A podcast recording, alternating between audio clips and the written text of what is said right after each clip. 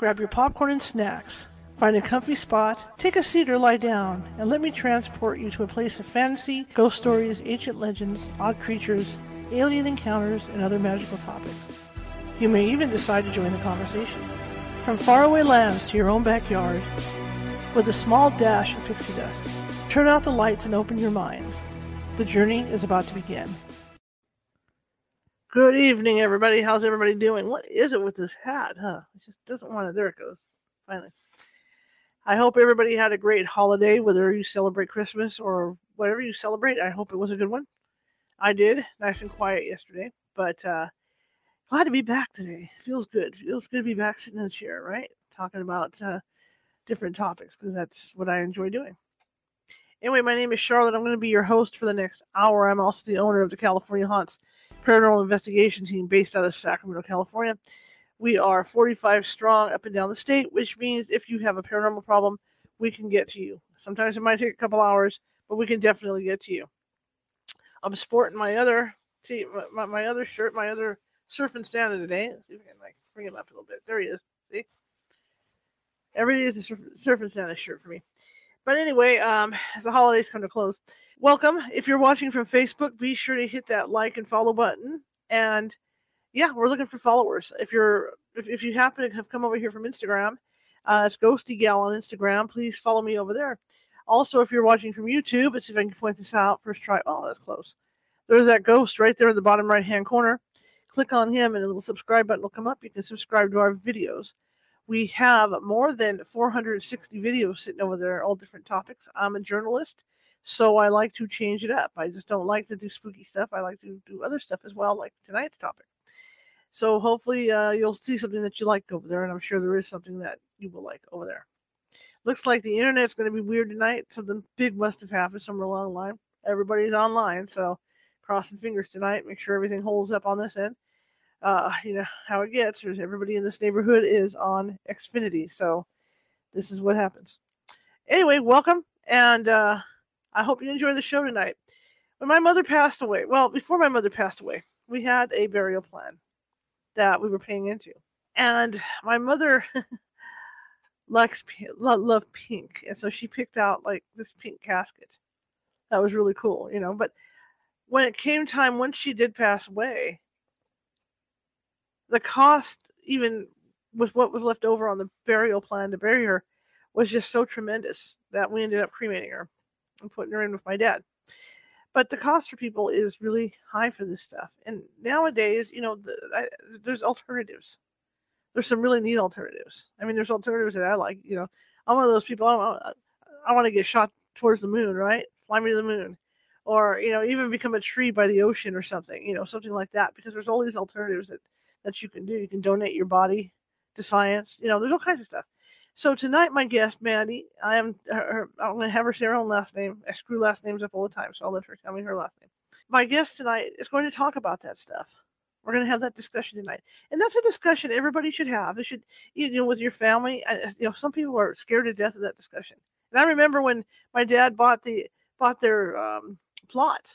I remember that, and I remember he thought it was funny.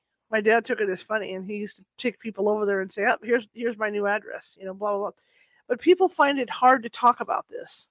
And I mean, it's understandable because that's it, you know, and the, the, the it's, it's, the final fish hook in, in, in, the line, as they say. But it, it should be talked about or sooner than later because you don't want to stick your family, you know, you don't want to pass away and then, and then your family is, is, is I'm not going to say stuck, but but your family is, is is is trying to figure things out, figuring you know figure out costs, trying to do all this other stuff because it, it can be over it, it's extremely overwhelming when that happens. You know? That's why it's easier to have these things planned out. So let me bring her on. She can tell you a little bit she can tell you about herself and tell you about what she does and then we'll take it from there. And if i was wrong with all this just let me know mandy. But uh yeah so let's bring her on. Hey Hello. how's it going? Good good good good how do you say your last name Benoualid ben walid i'm glad i didn't attempt it no worries. I it happens all the time. I usually have to spell it out phonetically for people. Yeah. So I'm happy to pronounce it myself, but I appreciate that. I'm horrible with names. I'm, I'm like the school teacher up there, you know, and I'm botching every other name, and uh, you know. I'm the same. Don't even worry. Just because you have a complicated name doesn't mean you know how to pronounce other people's complicated names. There you go. there you go. Tell me about you. Yeah, sure. Uh, so my name's Mandy. Um, I have been working in sort of the death care space for about 10 years now. Mm-hmm. I uh, started a company in 2013 called Keeper, and our focus and our goal was to ensure that people's stories never die. And so we are essentially an online memorial platform. Cool. And the idea is that people create memorial pages for someone that's passed away, and it's a place where friends and family can get together and just share all the person's life stories, their photos, their videos, and just really be able to celebrate that person. And so that's how I kind of started getting into this world. Mm-hmm. And from there, I started writing a blog about kind of all things death and dying. I was honestly doing it at first for marketing reasons to mm-hmm. try to get more people to click through to our website, like we do with digital marketing. And in doing that, I became really fascinated by um, the funeral industry and by the challenges with it and how expensive it was and how non environmentally friendly it was. And I just became really fascinated with it and started to dive a little deeper. And so I started uh, what is now, I don't know what you'd call it, a media company, a influencer site, whatever it may be. We write about a lot of things around death and dying. It's called Talk Death, talkdeath.com. Mm-hmm. And we just try to be a resource and an advocacy group to talk about all things around death and dying. It's fascinating though. But you know, it's like I said, people, you know, when they think about this subject, they don't want to think about this subject no. because that's the final stop at the end. But people need to think about this stuff. They need to think how, you know, like that keeper you were talking dot, dot com thing you were talking about. The putting up a like legacy.com has a similar thing, but they disappear after a while, you know? Yes. So it's nice to be able to have a place like that where people can put memories up there and you know and pictures and video and everything. It's a good thing. But yeah, we, is... we actually started because Legacy was actually like, not that I want to like talk poorly about That's other fine. companies, That's but fine. the challenge with Legacy is that like they will scrape like so any company that have that's affiliated with a newspaper, they mm-hmm. have a partnership with them that they will automatically publish those obituaries on their website and then mm-hmm. they force the family to pay like another hundred dollars to keep it up. Right. And so it's like, yeah, it's a bit of a, like that's actually one of the reasons why we built what we did mm-hmm. because of those. It's a racket. It's a racket, and then the high cost of funerals. It's it's, astronomical. Mm-hmm. When you get into it with the cat, you know, you get the casket, and you got to do everything else with it. It's just craziness. Now there's alternatives to that, right? I mean, you see this stuff all the time on TV with, you know, bury yourself under, you know, become a tree and, and all this yeah there's so many different alternatives now and you know it's funny we call them alternatives like modern alternatives but mm-hmm. a lot of the maybe newer practices that are becoming popular today in a lot of cultures are actually really old practices which is really fascinating i find mm-hmm. um, and so there's quite a few different alternatives and a lot of them are focused on more environmental uh, consciousness but mm-hmm. at the same time these environmental options also end up being in some cases, not in all cases, more um, more affordable as well. And so, you know, you mentioned being buried under a tree. There's actually there's actually a lot of challenges with that, and it's a beautiful concept. But mm-hmm. being buried under a tree at like a traditional cemetery today is actually like really expensive, and it's going to be like the most expensive plots that you right, could actually purchase in a cemetery. But um, if you're interested about some of the alternatives, one of them is just green burial, which is one of the older practices that I mentioned. So if you actually look at like Muslim and Jewish traditions, they've been doing these green burials for a very long time. And essentially, what a green burial is means that the person is not embalmed. So that is a reduced cost, but also means less formaldehyde and toxic chemicals are going into the ground after someone dies. And then green burial also means that the casket should be really simple and should not have uh, first of all, definitely should not have any kind of precious woods that had to be like transported right. far away, but no metals either. And so that means that you're typically being buried in a very simple casket. So it could be like a pine casket mm-hmm. where everything has to be biodegradable. So mm-hmm. the handles could be made out of wood or maybe out of jute. Um, there's no like big like screws in there. There's no there's no metal whatsoever. And so just by nature of having it be a green burial means it's a much more simple casket, which means it's Mhm. also more affordable and better for the environment. So that's a really quick, simple example. Well, I've heard about those. I, you know, I've gotten. I'm 50, I'm 50 something years old, so I'm starting to get that stuff in the mail now. You know, where you start getting it. And there's that place up, I, uh, up on the on the west coast. You know, out here on the coast that does that. And Okay. um, it doesn't look that bad. She sent me videos of the area. You know, and it doesn't look like that bad a gig. But I mean, with that, uh, there concern from families that that there's no there's no way they could go visit the, the you know the loved one? Is there a plaque that's put with those or anything? So traditionally in a green burial type cemetery or space, what Mhm. they will do is they'll have a communal memorial. So what Okay. that means is there'll be like a big boulder or like a big plaque where people's names are put. Mhm. But it really depends on the space, right? They're not all doing things the same way. A Mhm. lot of the time, see what's special with this, and just to kind of go off of what you were saying, is you know Sure. people can't go visit, Mhm. but you can go visit. It's just you're going to visit a park. You're going to a beautiful natural space, Mhm. right? And so you can know like roughly where your loved one is buried. And imagine going to visit your loved one and it's just like a beautiful forest and you're just walking through a forest. And then Mhm. you could go to like the area where they were buried. And so the intention and the beauty that comes with going to take that time to visit with someone that's passed away, I feel like you actually get almost a better experience because you're going in nature. It's, you know, it's you're not just going and driving up to a plot and walking away. I find when I visit my family at the cemetery, I'm just like, okay, like I'm standing here, like I'm saying my words and like I'm taking that moment to be with them. But imagine like being like in the middle of a forest in nature and like how much mm-hmm. more like I, I guess spiritual you could be, you know? And I feel like it's just a much better experience overall. So are they like the question I'm curious about with, with with that is are they burying the actual body there or are they are the ashes or what is that? You can do both. So there are, for example, if you want to be cremated and become a tree, there's a wonderful place um, called Life Forest where they specifically work with cremated remains. So you can be cremated and then they will put your ashes in a wool shroud. So it'll just be something made of 100% wool. And that actually protects the tree and gives the tree nutrients as the wool decomposes. Mhm. And they'll place your ashes under a tree. Um, some green burial places are like very strict, and technically cremation is not considered like totally green because there are, you know, there are emissions that are being used in the Mhm. cremation retort. Mhm. And also, what's interesting um, that a lot of people don't realize is cremated remains are actually um, they're really bad for plants. so if you like take cremated remains and then you just try to plant like a baby tree on top, Mhm. it's probably going to die because when it gets wet, it basically turns into like concrete. Um, and it doesn't have any of those nutrients for the tree. So yes, you could like put it under a tree, but like we always recommend, and what I've, you know, what I've been recommended from the people that run these kinds of um, facilities would be like they're mature trees that can can grow around it as if it was a rock.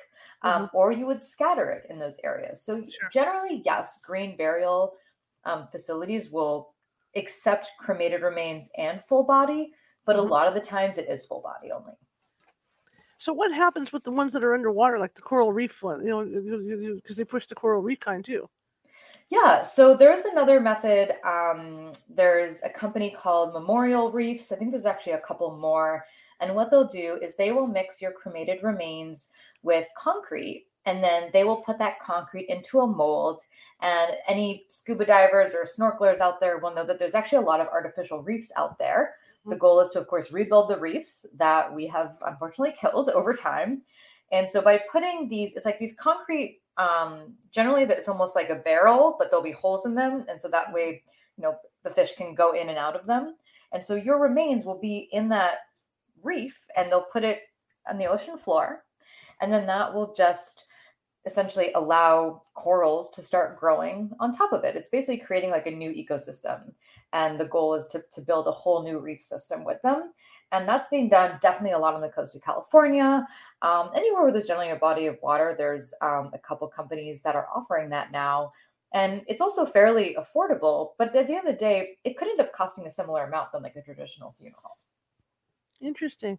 I was just going to ask you, what's the difference in cost between having it done that way and a traditional funeral? You know, I actually don't know the exact cost of a memorial reef. I'm guessing it's around like the two thousand dollar mark after the Mhm. cremation, though. So like, Mhm.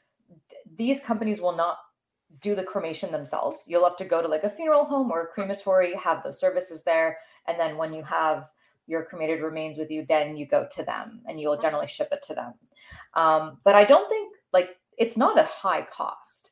But a traditional funeral meaning a traditional casket, embalming, a viewing, so a memorial service where you're like renting out a space and you have friends and family visiting. Right.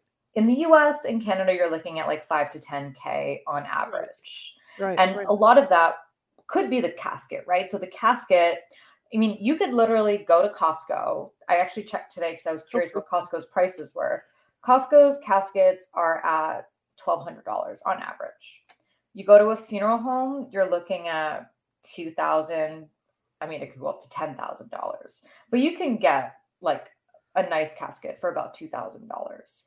And so, you know, when you think about a 5K cost of a service, that's really, you know, the professional fees, Mhm. all of the embalming, um, the death certificates, the services of the funeral home, going to pick up the body. Like th- there's there's a lot of costs that go into it. A lot of them are necessary.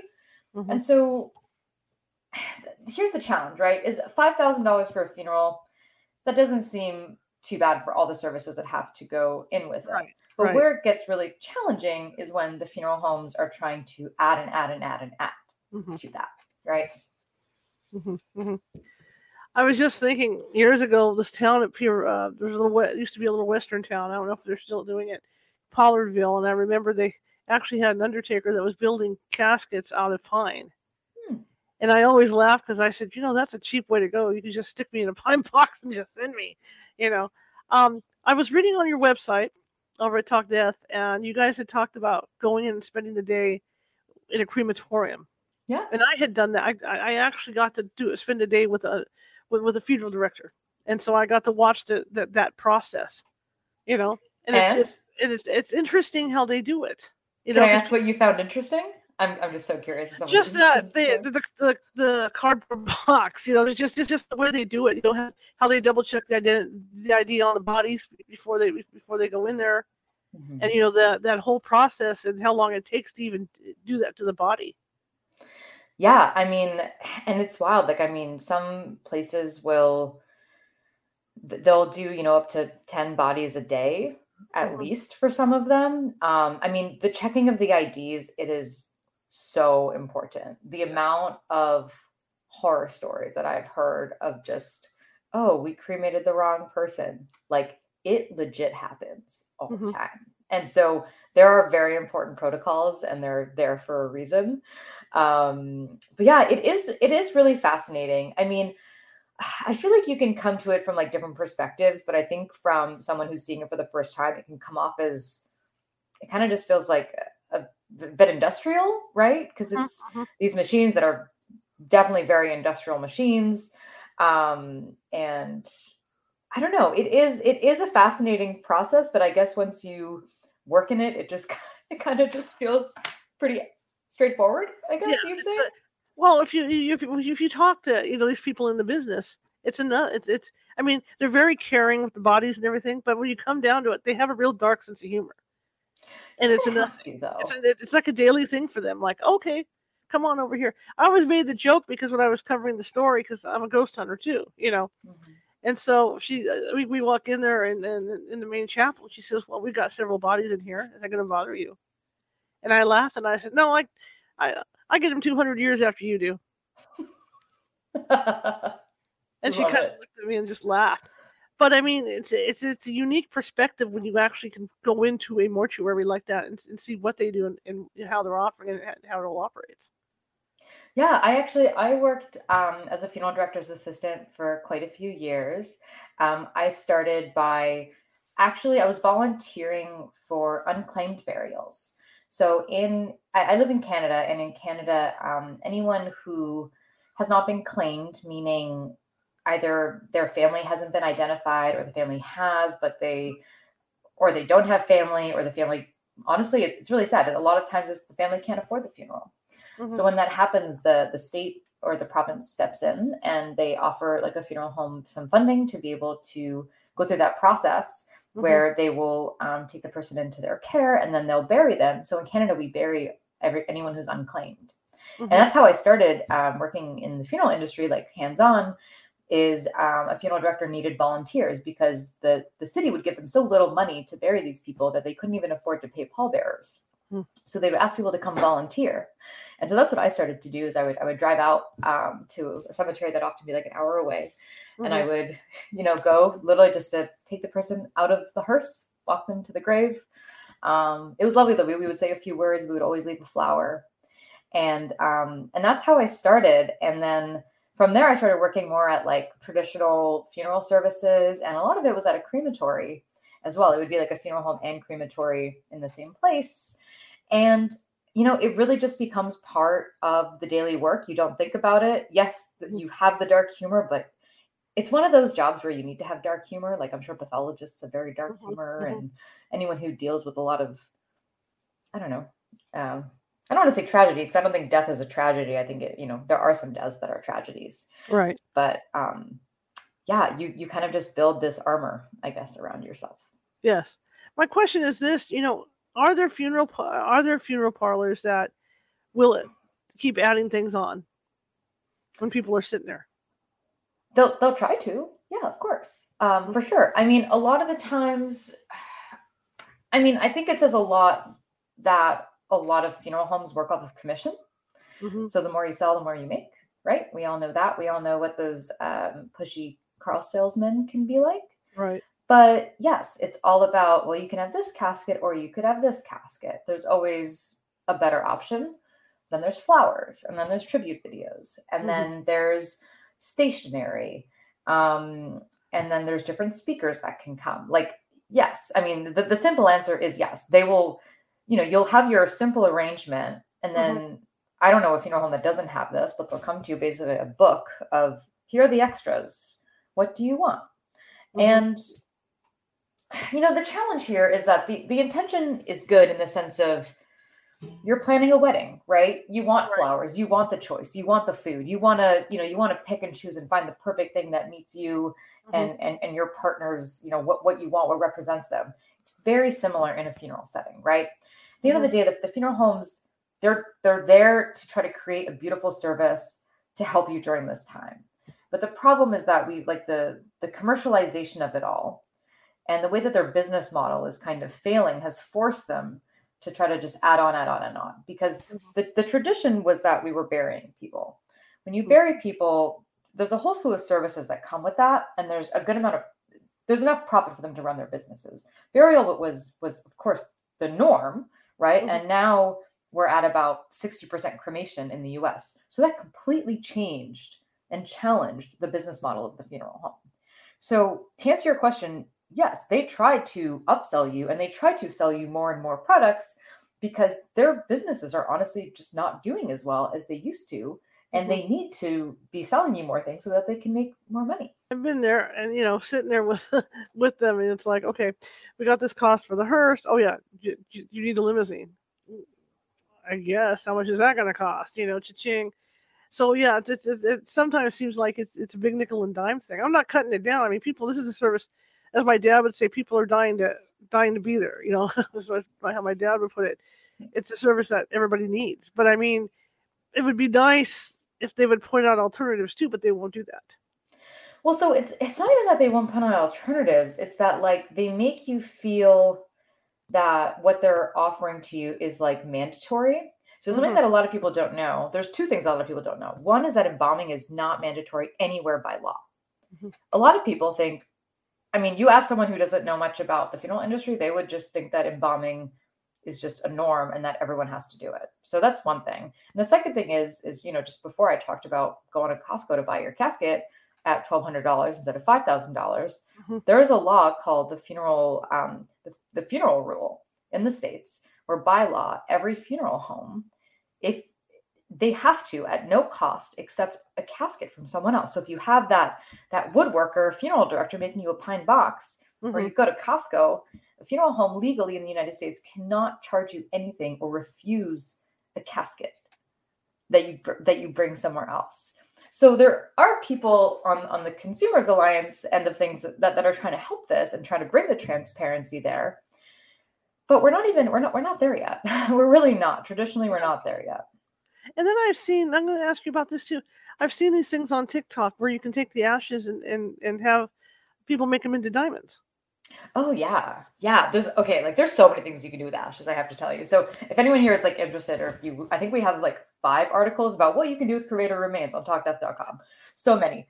Uh, the diamonds, I actually think they're beautiful, but if you're trying to save money, that's not the way to go. It's like more expensive than like a real diamond. Right. But literally they'll take um they'll take your ashes and they'll use these like crazy machines. I've I've I haven't seen one in person, but I've, I've seen videos of it. And basically, it's I mean, it's just like how they make artificial diamonds today, which is a very popular thing now, which is growing, is the synthetic diamond industry.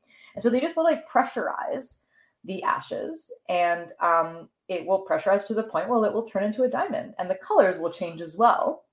And you can put on a necklace, you can put on a ring, whatever. Um, but yeah, they're beautiful. Like if I have enough money when my dog dies, I would absolutely want to put her in like a beautiful necklace or something to keep her with me all the time. That would be awesome. Oh my well, God. I'm not trying to cut down, cut the funeral industry, but it, but the, but I remember when my mother passed away, and um, it was a Catholic funeral, and unfortunately, the mortuary is now working with the Catholic Church, so I didn't get to have any ashes, you know, to take home with me. But they said, well, we took her fingerprints, you can get jewelry made, and I thought, oh, that's really cool. Their necklace was like two hundred something dollars to have it done. Yeah. Oh yeah. So I finally got on the phone, got copies of the you know the the fingerprints, and got on Amazon, and pulled it off for twenty bucks. Amazing. you know, but that's the stuff they don't like. You say that's the stuff they don't tell you because they're you know they, they want you to buy through them and stuff. Which and there's nothing wrong with that. I mean that's that's business. That's just the way business is.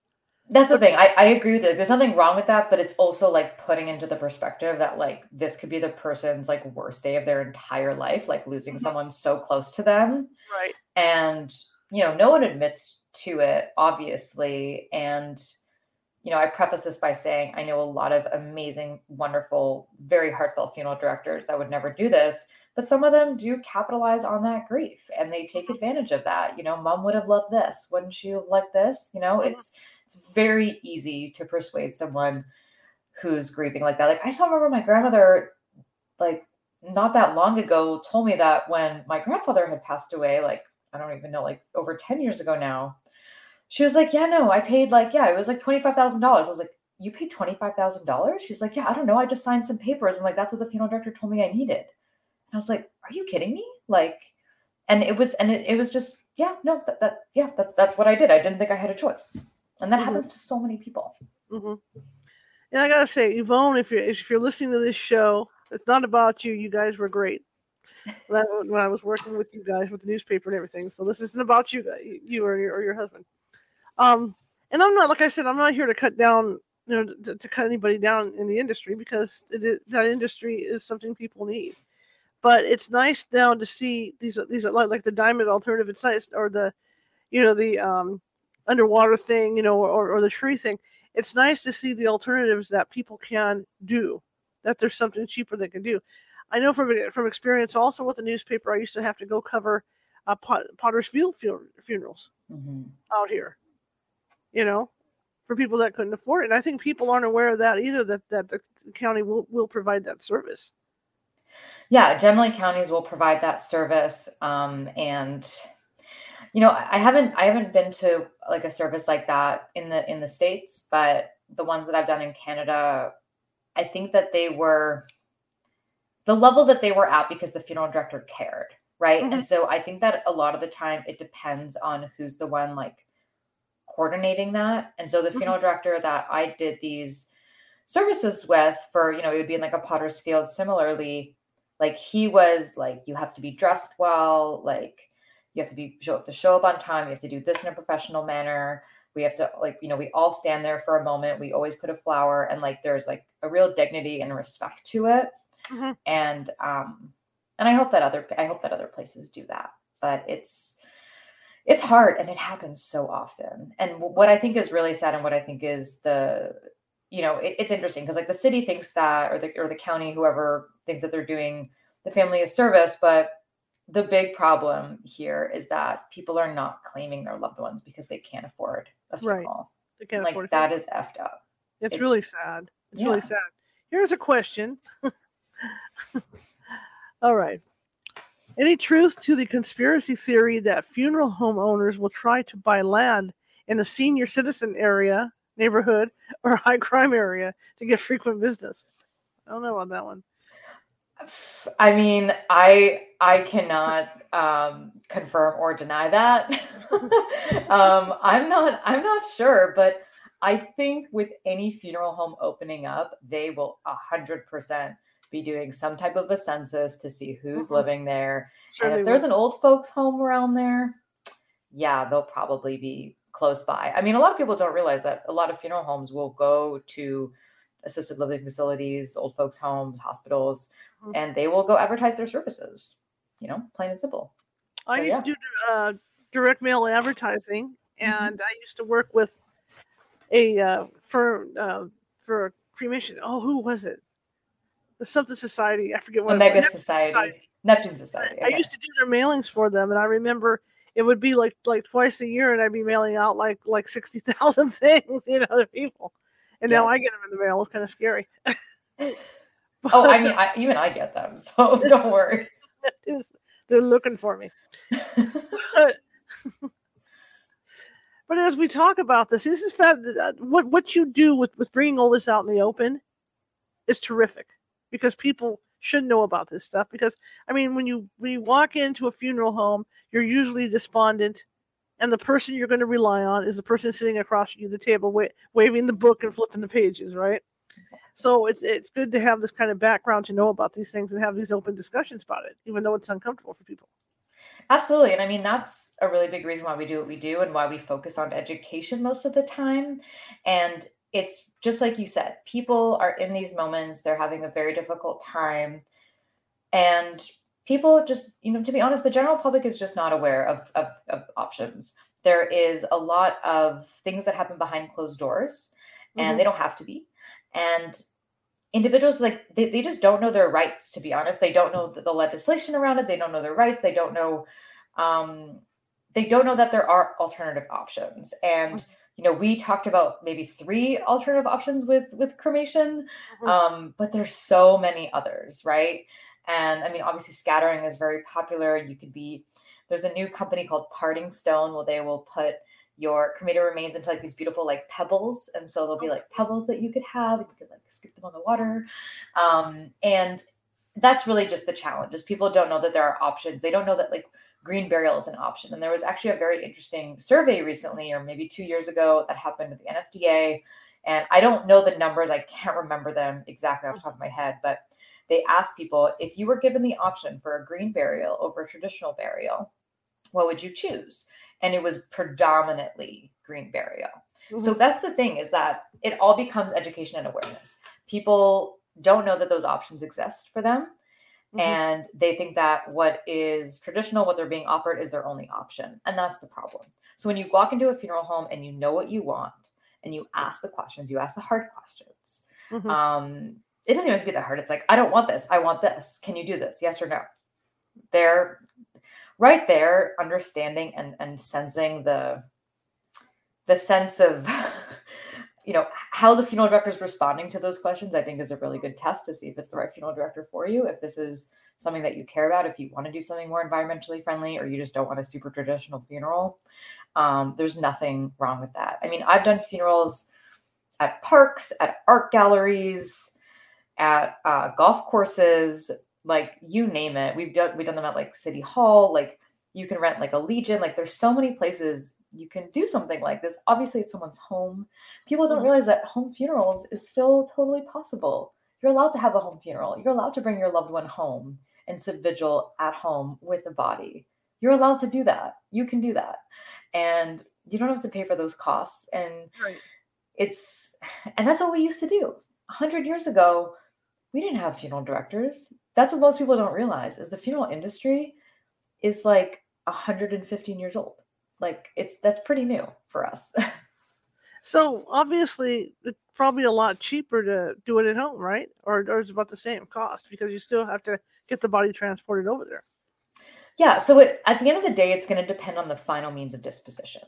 So if you're having a home vigil for a couple of days, you're obviously not paying for like the staff and the catering and the room rental. So in that way, you'll be saving money. But yes, you'll need additional transport. So you have to be um, aware of that. In some states, you can actually transport your loved one yourself, which mm-hmm. is legal, totally legal in your own car. Um, and then it all depends on what the means of disposition is. So are we going to be cremating mom or are we going to be burying her? So you will have similar costs um, that, than, a, than a traditional service, but it will definitely be less because they're in your own home. But you know, at the end of the day, if it really just comes down to cost for someone, direct cremation definitely the the, the best option. But um, something that I always advocate for is the importance of ritual and the importance of of saying goodbye and having some type some type of way of saying goodbye. And and this is where I'm this is where I see a challenge because we're now in this time where funerals are very expensive, they're not accessible. And people are choosing direct cremation because of the expense, right? But also because the traditional funeral service, like at a funeral home or at a church, doesn't feel meaningful to us anymore. It doesn't make us feel good. It doesn't give us that goodbye that we want. Mm-hmm. Oftentimes, for you know, some of us who either grew up secular or maybe are now secular in adulthood when, when our parents are older. Going to church doesn't feel like something that we do or it doesn't it doesn't resonate with us anymore. It doesn't give us that meaning anymore right? Mm-hmm. and so there's still the expense but then mom dies the funeral home picks her up from the hospital and then you're handed a box. And it's like what the f just happened? Do you know what i mean? Yeah, there's no yeah. processing time Right. And so what we try to advocate for is for people to find their own rituals now, building new rituals. Mm-hmm. And something we do at Keeper, we actually do we do virtual funerals at Keeper. We started doing it during the pandemic. It actually started because my grandmother died of COVID, like right at the beginning of it. And we did a funeral on Zoom. Sounds awful, sounds ridiculous. It was literally the most meaningful service my family had ever been to in their life, they said because it was myself, my cousins, and we just put something together by just telling stories and sharing photos and videos that were so meaningful to my family to see because we're just mm-hmm. so used to going to the funeral home and just like boom boom okay you know say a prayer someone says a few words and it's done mm-hmm. and they've never felt meaningful and then by us getting together and doing this thing even though it was virtual it was like people were like honestly just kept talking about it because they're like, I've never been to a funeral like this. That was amazing. And so something that we try to do at Keeper is find ways to create these new, we call them legacy activities.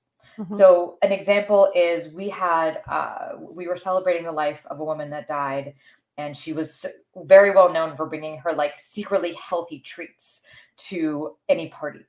And so before the service, we sent everyone a recipe list, and then at the end of the service, everyone on Zoom at home. We all made this like her favorite what are they chia donuts? I don't know cool. something. Yeah, and we all like made this as a way to remember her.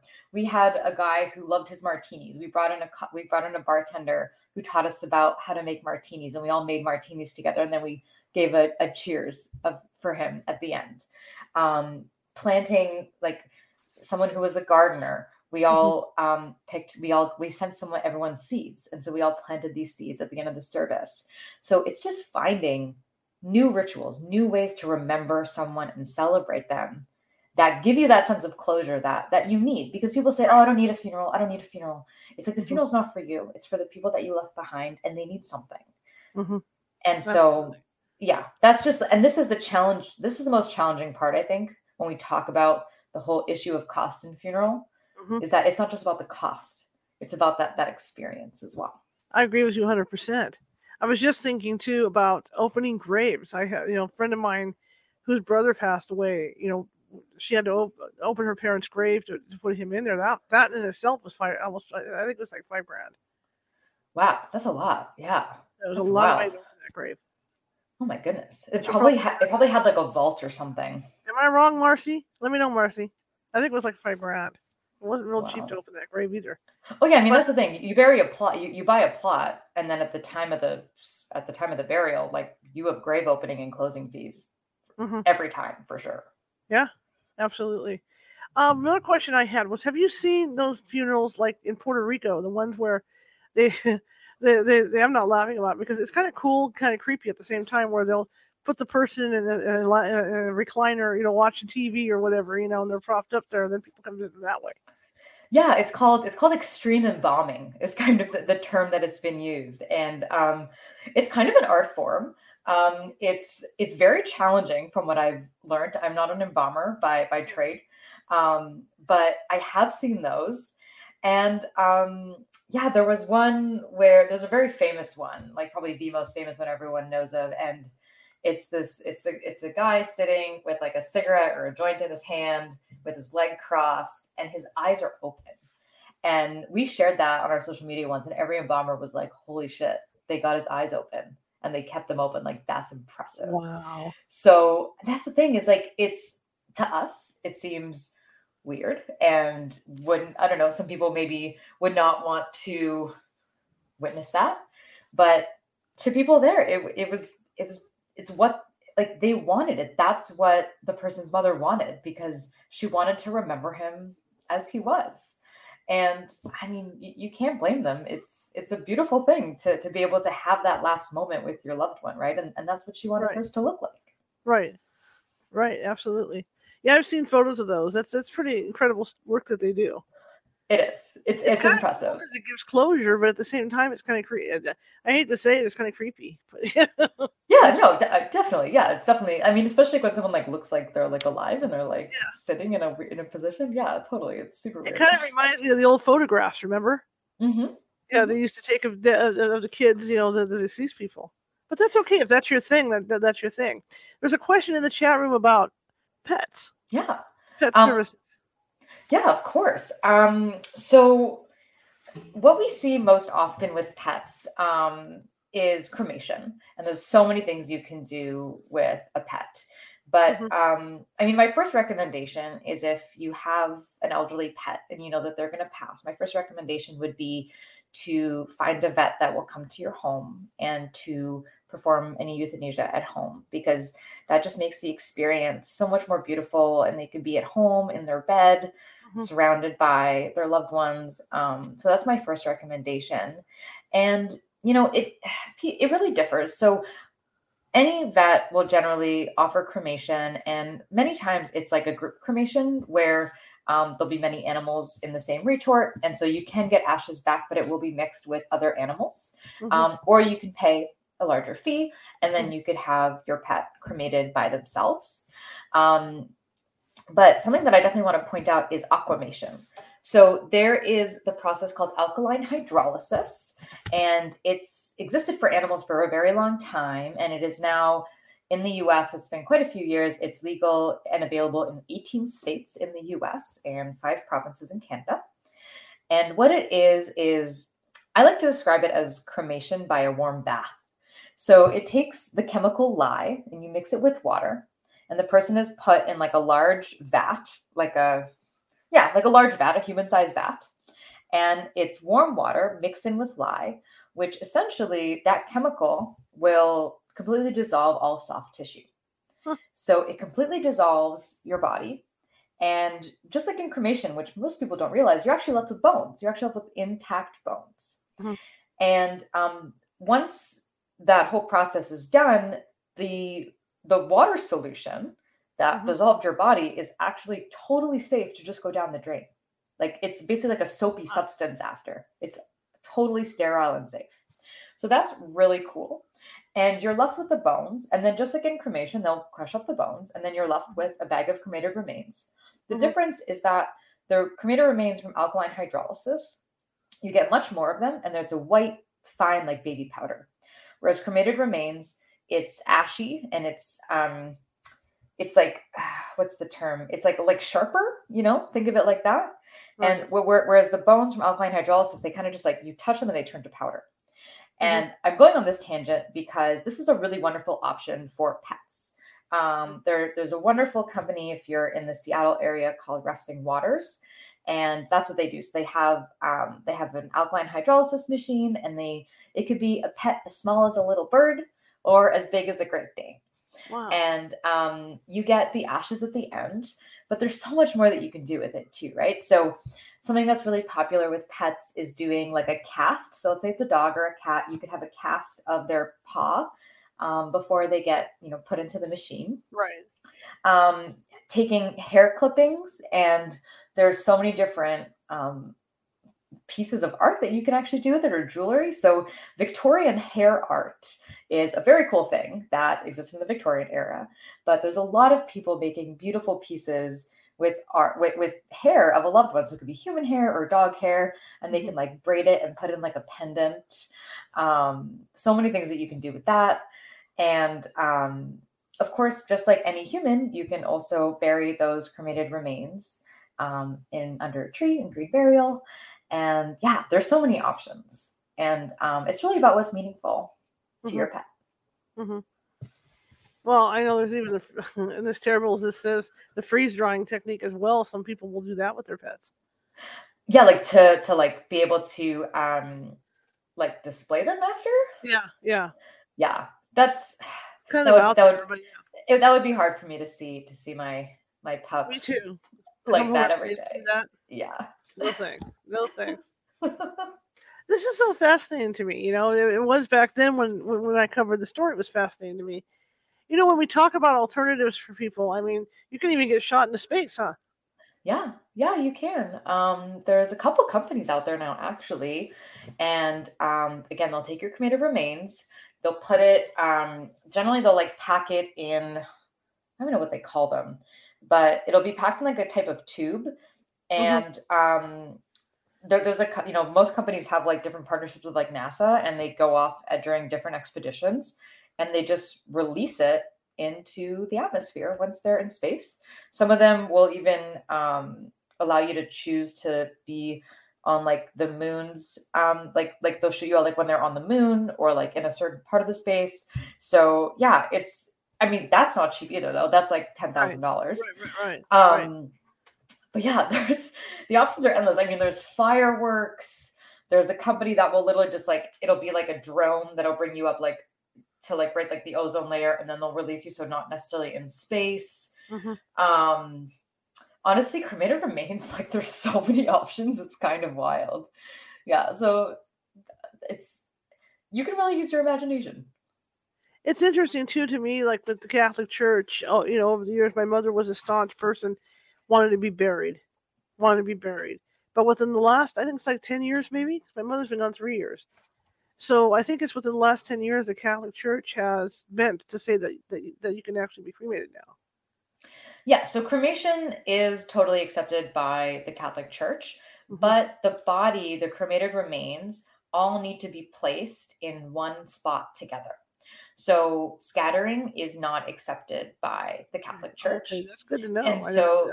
Yeah so the whole thing with the catholic church is they need to make sure that the full body is there uh, for the resurrection right so they need you to be all there so that you can be all put back together at once so that's the that's the main thing is they don't really use ossuaries which is like where there'll be Mhm. like a place where you can just put a lot of different you could put someone's cremated remains and it's mixed in with other people's so Mhm. for them the catholic church is like yes you can be cremated but you need to be in one spot and i don't know if it's mandatory to be like in a cemetery but generally they want you to be in like whole like consecrated land right? So they'll want you to be like in an urn on like a niche like so um it's like a mausoleum but for urns or buried in the ground. So that's what's most important. That's why they will not divide the ashes. If you want to put mum in a little necklace even just a tablespoon they'll say no.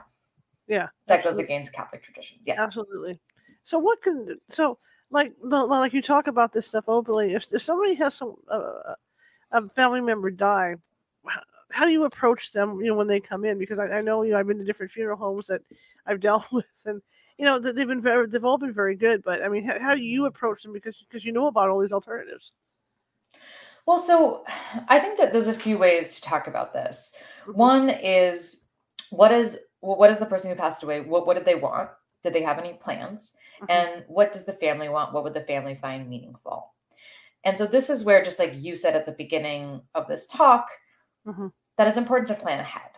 And it could be important. It could, it could be like planning ahead could be as simple as saying, I want this. I want to be buried. I want to be at this cemetery, or I want to be cremated. Or advice could also just be, I don't care. Some people care, and some people can straight up say they don't care. One of the biggest challenges we see is families coming in, siblings, for example, and they fight over what mom wanted, right? Mhm. Mom wanted to be cremated. No, she didn't. She wanted to be buried. And it's like, it ends up being this stress Mhm. and this dispute that doesn't have to exist because if mom just said i want this or just wrote it down somewhere then you would know so that's like my that's my first bit of advice is think about what you want and tell the people you love about that that's really important and then once you know what you want mom wanted a green burial. Mom wanted to be cremated etc then you know who your options are right? So if you Mhm. want something particular like green burial or like aquamation like i talked about you need to find a provider that's going to be able to give that to you even like the home funeral. It's very hard to have a home funeral without planning ahead.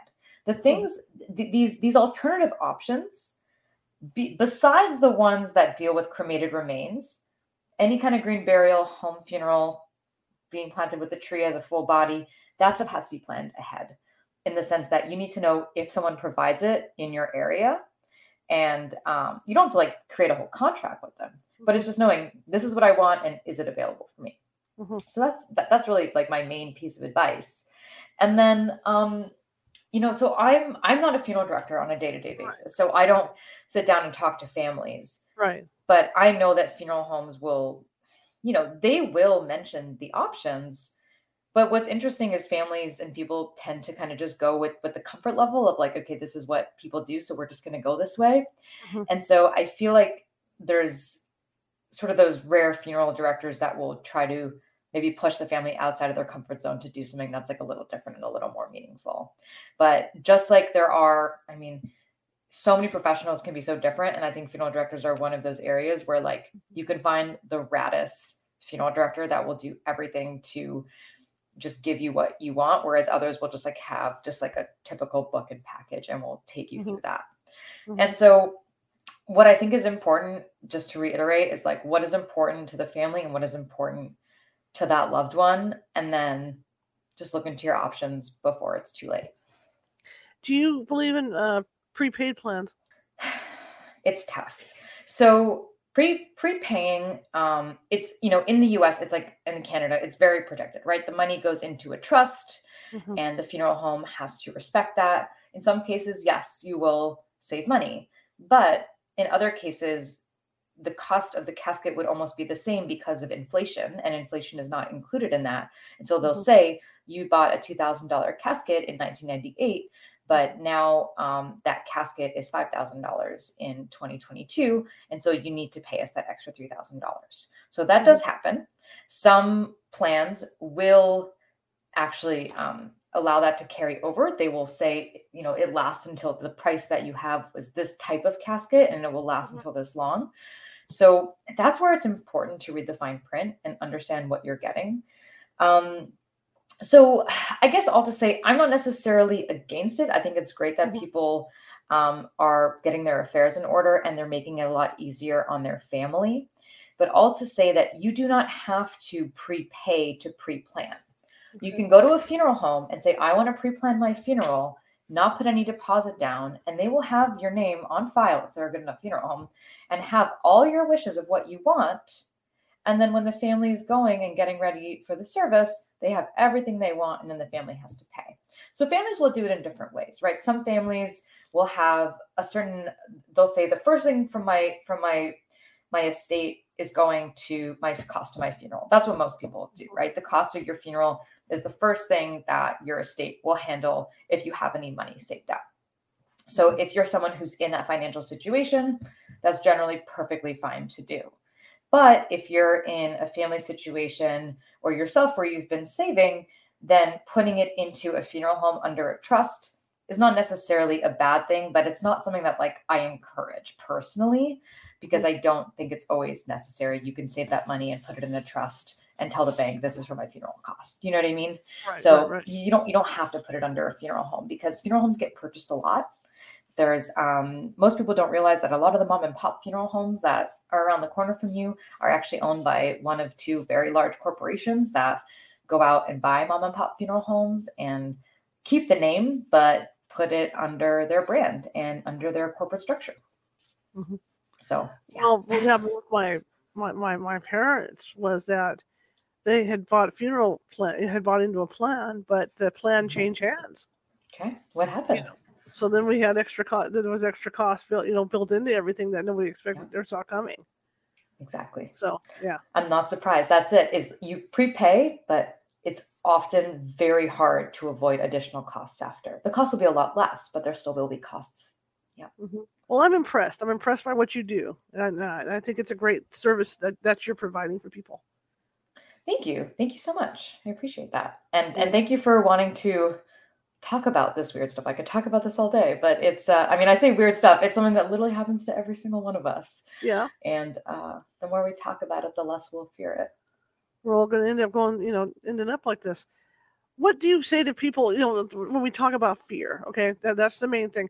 People don't want to have this discussion because they're afraid. How can you? How, how do you think you know families should convince each other or their older members of the families to discuss this stuff? Because it's hard. Yeah, no, it's very hard. And I don't think that there is a one size fits all for every person. I think that it really depends on the family. And so we're actually coming out with an article. Um, I think it's coming out the first week of January. And it's literally like a five steps to have the end of life conversation. So you're going to like, you can, you'd be surprised. You can go to grandma or go to mom and be like, hey, mom, what do you want? Like, do you want to be buried, cremated? And she'd be like, oh, yeah, cremate me. Like, it all depends on the person. But not Mhm. everyone is like that, right? Some people get really scared and they say, I don't want to talk about this now. Why are we talking about this? Why are you bringing this up? Mhm, mhm. And so a lot of it is about like setting the intention, like, why am I doing this? And it can be, you know, at the end of the day, it's all about kind of being vulnerable. Like, I'm worried that if we don't talk about this now, if something happens, you know, we want to make sure that we want to do something that you're going to be, that, that you're going to have been happy with. Right. Um, and I think a lot of it is about putting the cards on the table. And I, I wish I had this article in front of me because it's it's a very good guide.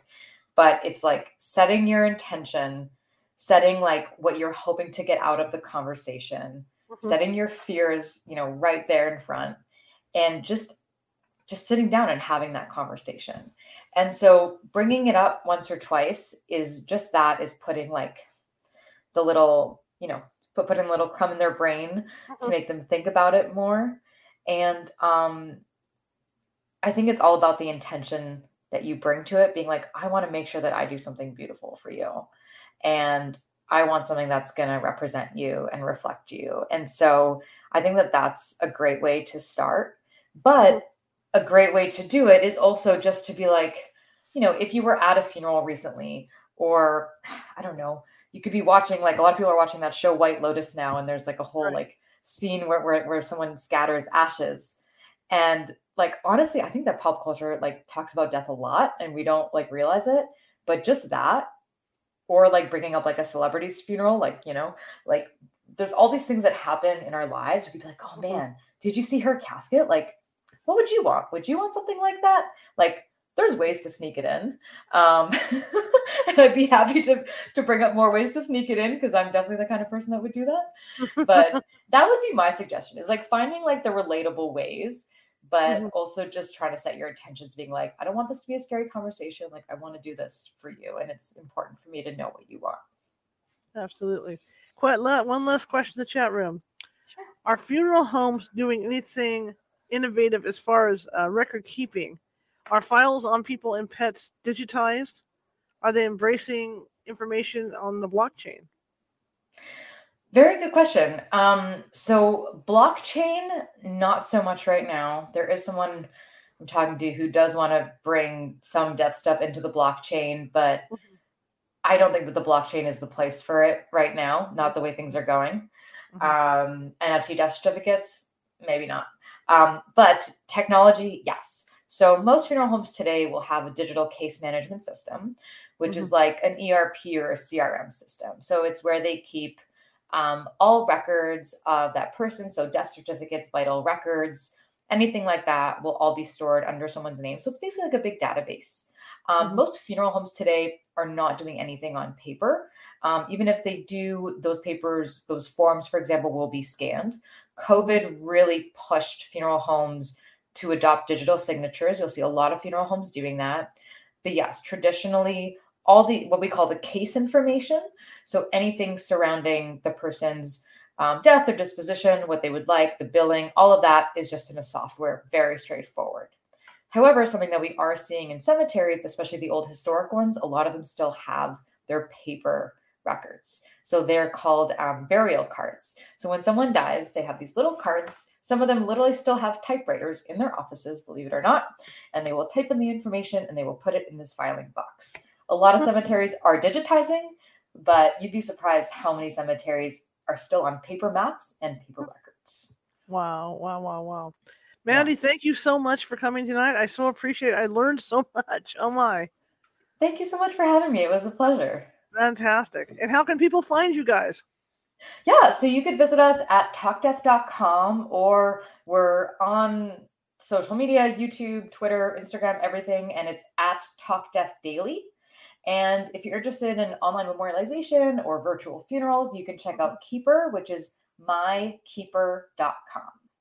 Fantastic. Thank you so much. And we might get you back on to talk more about this. I could talk for hours about this stuff and and pick your brain. I mean, you know, it's, it's something like you say, it's a, it's something we all have to face. Absolutely. There's no choice. We're all going to end up going that, you know, and, and so it should be something we should all talk about, openly Absolutely. talk about it. All right, Mandy. Thank, you, thank so, you much. so much. Have a great New Year. You too. Thank you. Okay. Bye bye. Okay, guys, I learned so much tonight, and I hope you did too. Tomorrow, don't miss tomorrow's show. Tomorrow, 6:30 p.m. Pacific. Tony Rodriguez is going to be with us. Tony Rodriguez has a book out. He says that he was abducted by aliens starting, I think, at the I believe at the age of 10, and he spent through through through time shifts. He spent 20 years with these aliens being trained to do stuff. He spent, if, if I remember correctly from his interview that I heard from previous, he, he trained he trained on the moon, uh, underneath the, the uh, surface, of course he trained on Mars, and he was stationed in, uh, in the Sirius colony, the Sirius colony. So he's going to be here to talk about this. And this man, and he has excellent re- re- recollection of what happened to him. So that's something you don't want to miss tomorrow. Tony Rodriguez. So that'll be 6:30 p.m. tomorrow. Want to thank you all for coming tonight. I really appreciate it. I, you know, I, I love it. I, I care about each and every one of you. Believe me. It's good to see you guys. Good to see the chat room popping, to, you know, hopping today and all that. Um, if you like the show, share it with five people. If you hated the show, share it with five of your enemies. We're equal opportunity here at California Haunts Radio. And uh, again, uh, thank you very much. If you're watching from Facebook and you like what you see, please be sure to hit that uh, follow that that, that uh, like button and that follow button. And also, if you're uh, watching from YouTube, again, I'm going to point at it. See if I can get it first. time. There we go. There's that ghost right there click on that. The subscribe button will pop up, and that'll subscribe you to all of our videos. We have more than 450 videos sitting over there, and uh, there's a little something for everybody. All right, but I want to thank you again for all coming tonight. I'm tired today, and uh, I've been working in the yard all day, so that's kind of ugh. anyway. I learned so much, and I hope you did too. And I will see you guys tomorrow at 6:30 at 6:25 p.m. Pacific. Right, right, because that's when I start the intro and all that good stuff. But uh, thank you all for coming, and I appreciate it. And uh, enjoy the rest of your. Enjoy, please enjoy the rest of your evening. Bye.